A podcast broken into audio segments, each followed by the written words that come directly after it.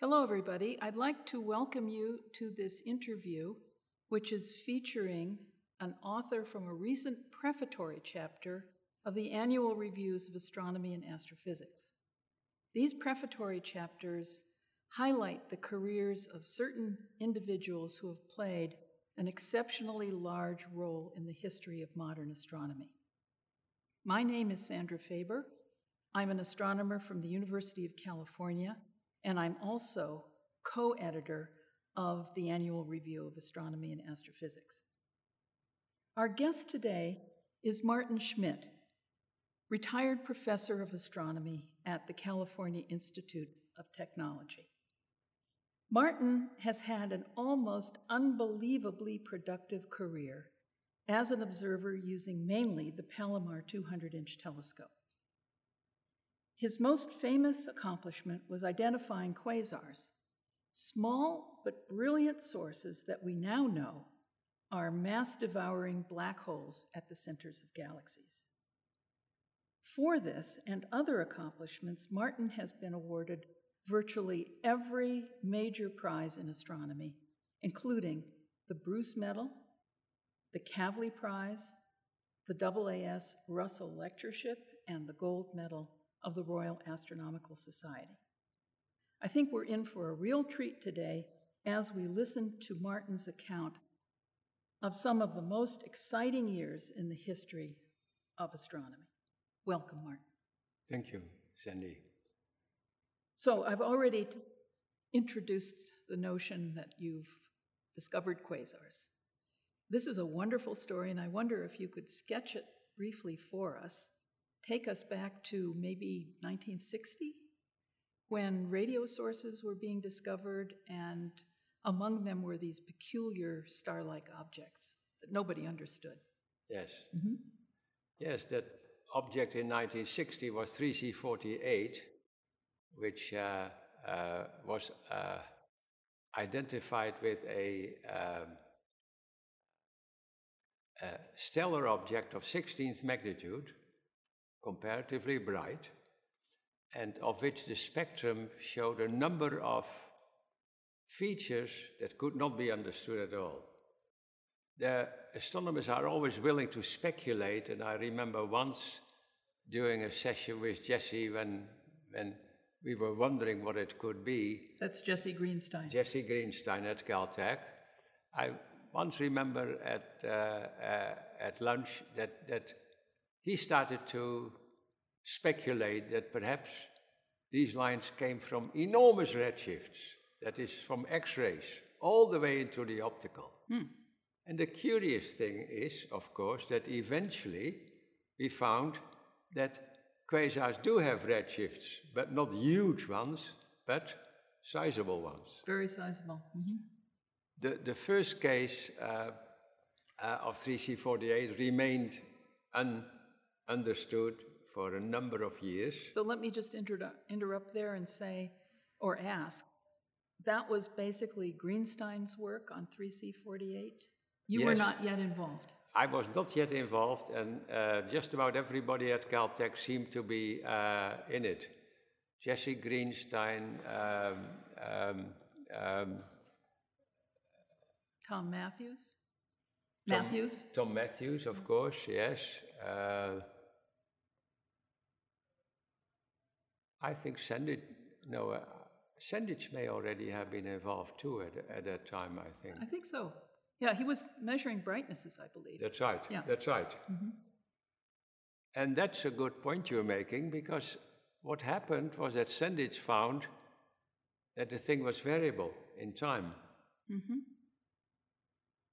Now, it's easy to realize that if something changes substantially like by a factor of one and a half or two or so, over, say, four months, that its diameter cannot be more than four light months.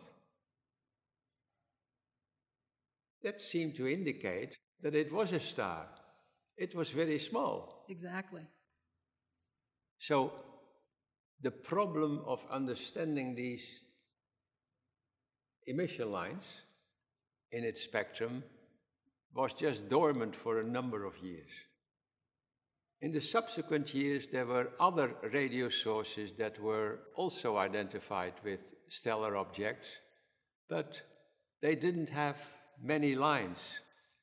There was one object that had one line. I published it immediately uh, in the Astrophysical Journal letters, but of course it told you nothing. Let's go back just a second and have you tell us about how you got involved in this game. You're pretty recently arrived, youngish That's professor from the Netherlands, That's right. and now you've got the 200 inch at your disposal. That's right. That must have been a thrill. That's right. So, how did you decide to go into this area? Because you've not been working on radio galaxies Co- that correct, intensively yeah. in the past, right? Well, actually, um, um, I had been working with Tom Matthews, um, taking over from Minkowski in the identification of radio sources. okay, maybe we should say a word about who Tom Matthews was. Tom Matthews was a postdoctoral fellow and, uh, and, um, uh, uh, and a staff member at, uh, at, at, at, uh, at Caltech.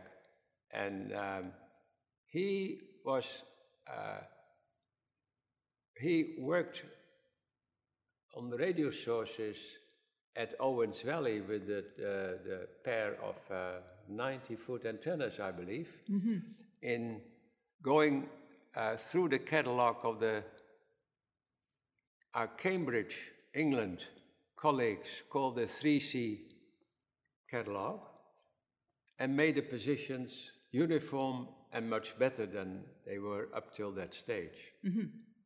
And then he gave the position, at the position of the source, he gave me a finding chart where I saw the stars in the sky and a cross where the uh, radio object seemed to be, and a suggestion for which might be the, the, uh, the identification.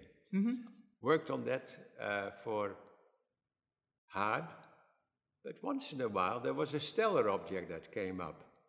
I had nothing to do with 3C48, but there were f- other objects that came up. Once in a while there was just a source that seemed to be stellar and showed either no lines at all or one or two lines. And mm-hmm. we didn't understand anything. Hmm. Um, did you feel as though at this point you were getting some understanding of some of these sources, like they were galaxies? A lot of them were radio galaxies. Some redshifts were being measured.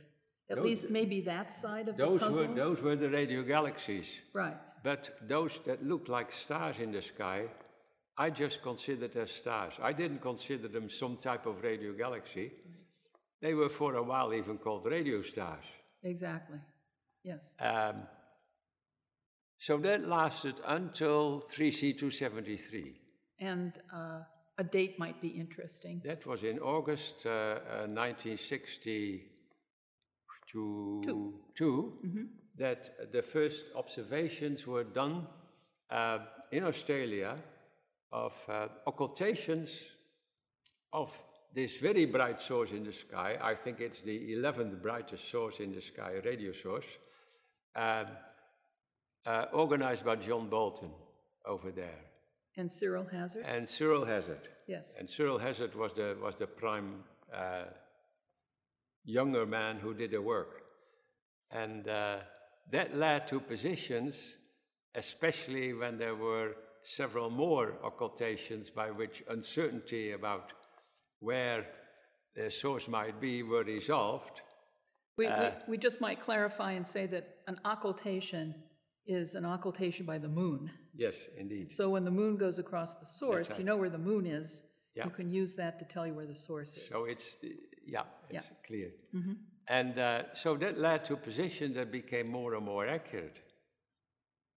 Now, in the case of 3C273, what came out of it was a very curious identification. There was at that position a 13th magnitude star, which is unbelievably bright. unbelievably bright. Uh, in all the radio galaxies I was working on would be 17th magnitude, 18th, 19th, up to 20th. I could see down to the 20th magnitude at uh, Palomar. He was a 13th magnitude star that was there. I thought it, it had to be eliminated. right. so I think it was uh, in the December 1962 that I took the first spectrum of it. I took it uh, with a telescope uh, rather way down, I think uh, shortly before uh, having to go to bed because uh, the sun was about threatening to come up, mm-hmm. and took a spectrum of it.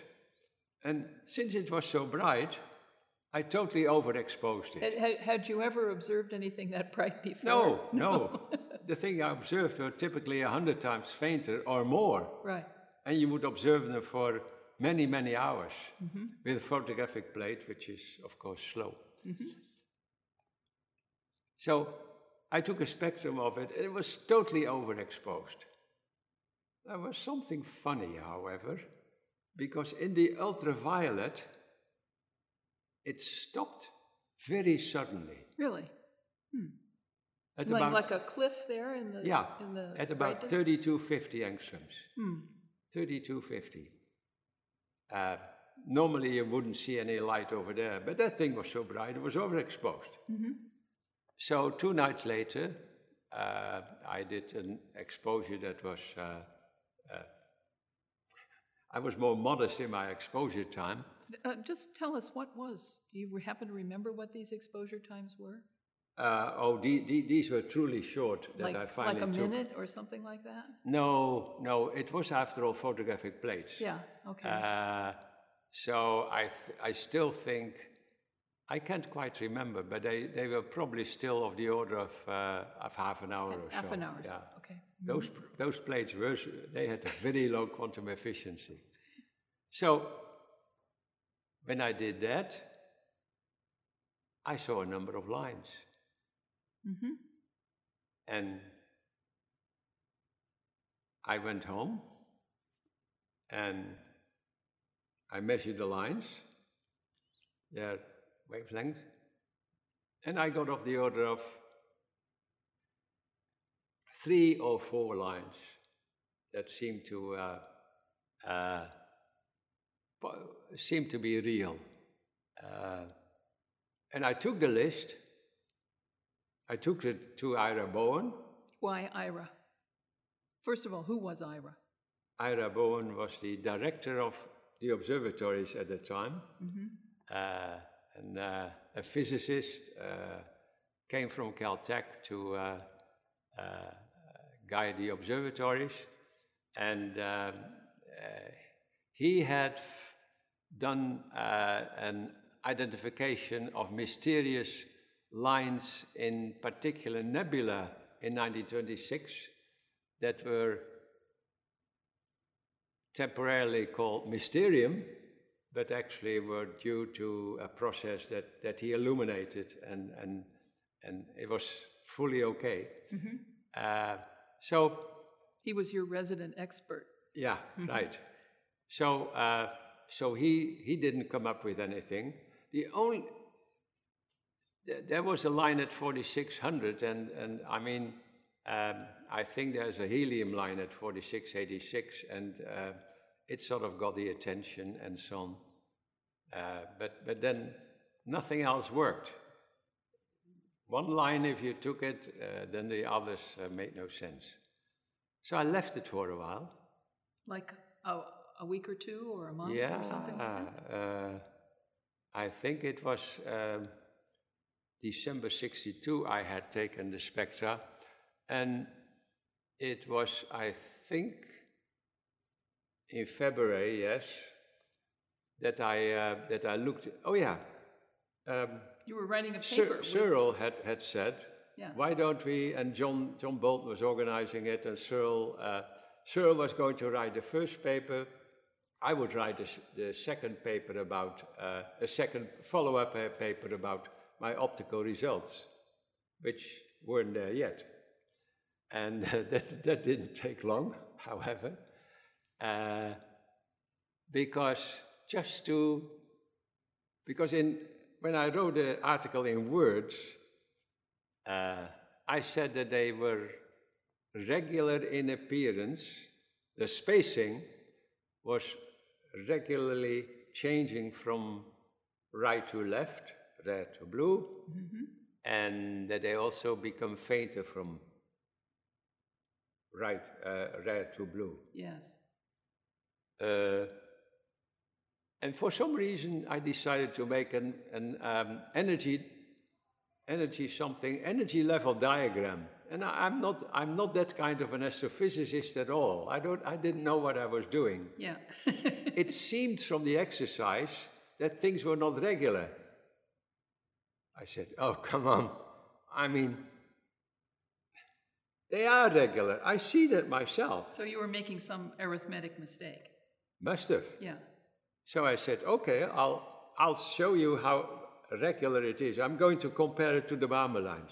Yeah. So I took the li- line most to the red, divi- divided it by 4861, the next line by 4340, and the ratio in the first case was 1.16. Uh-huh. The second one was 1.16. Right. And the third one was 1.16. Bingo. I was looking at the Balmer spectrum shifted by 16%.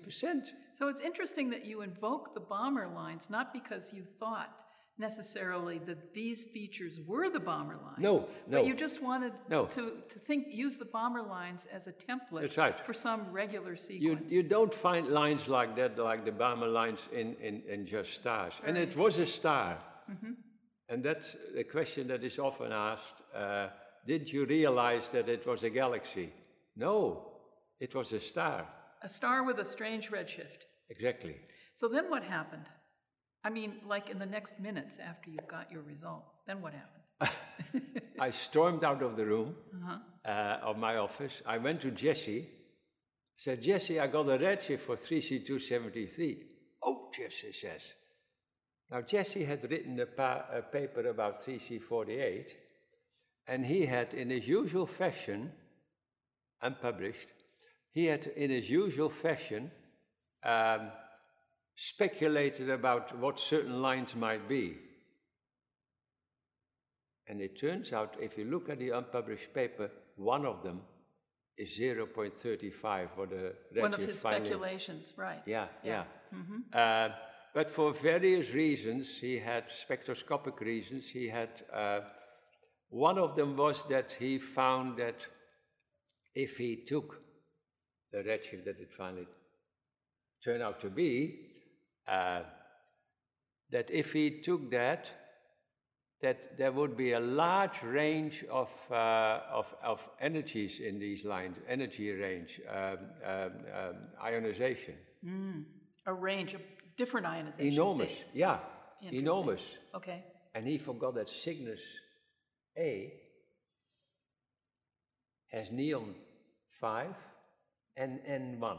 Yeah, uh-huh. So that had already been seen. Of course. Yes. Mm. If only he had remembered that, we know, we understand, of course, why that is all, but uh, because of it's not a stellar distribution, but it's a very wide synchrotron distribution or whatever. And uh, also, so, he had only two lines. No, no, no. There were a large number of lines, mm. not all real. That was the trouble. He, he went quite far down, digging in. Um,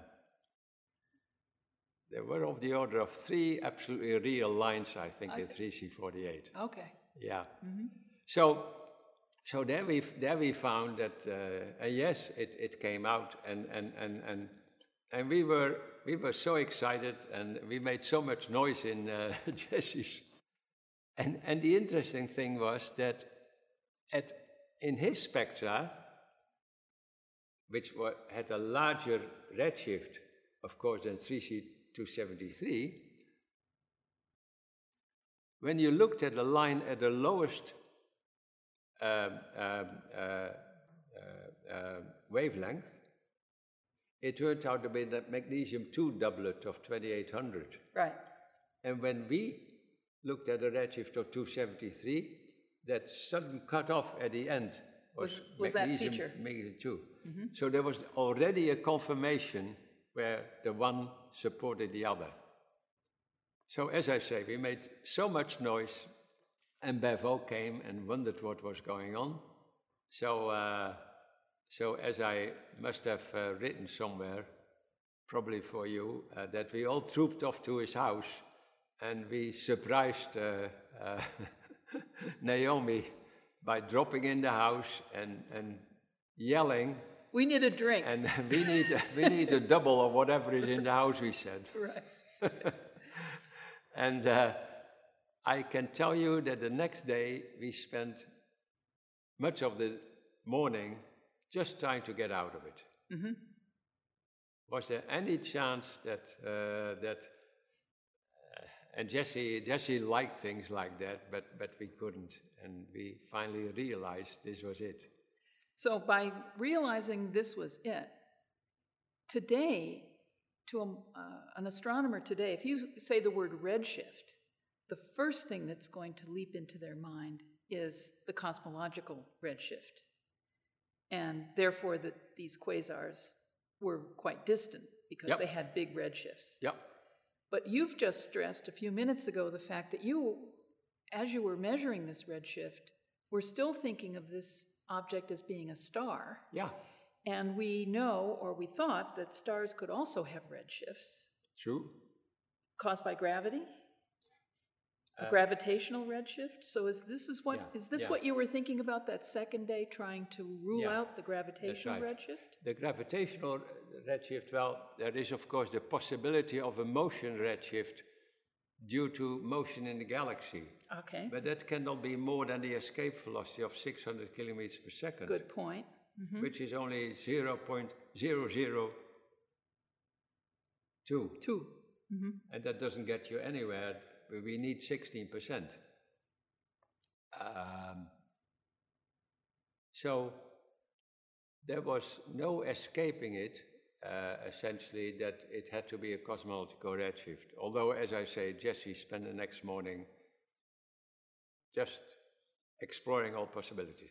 Now, the possibility that it was actually not a redshift, but a gravitational redshift came to mind. Mhm. And I think I, I may have met, met Feynman actually um, on the, um, um, and I uh, must have said, Dick, you won't believe what happened. And, um, and I, I think he, he, he said, Oh, what about the gravitational redshift? He said. I said, Well, Huh. so that was worked out. Who did that? I did that. I see.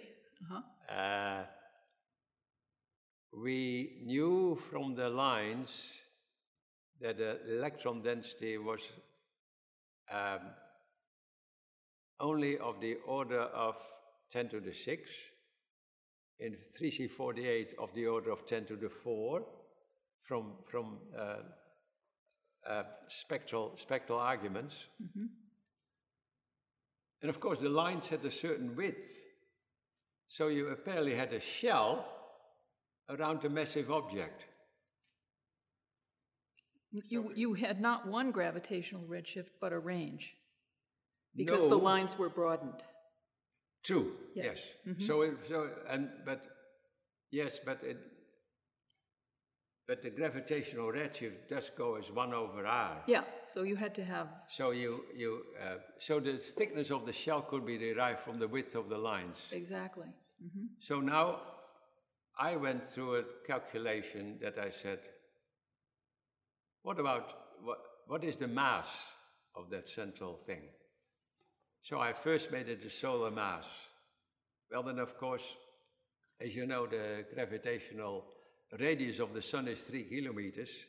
So, um, um, so it's of the order, of course, of a fraction of that, say 10 kilometers up uh, the other way around.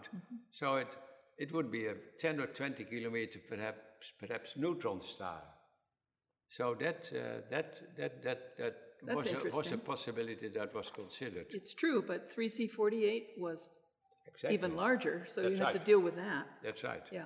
And not only that, but I then went through an exercise in which I, uh, in which I made the mass totally unknown of that central thing for the gravitational redshift. And um, by the time that I made it of the order of uh, 10 to the 9 solar masses or so, it would have been at a distance from us of a number of kiloparsecs, and the whole rotation curve of the galaxy would have been distorted on both sides, mm. one compared to the other. Mm. Yeah, that's I, interesting. so, so, and and that could be ruled out all very pleasantly. And in fact, was only done once by somebody else. I think it was so decisive that we knew we had it.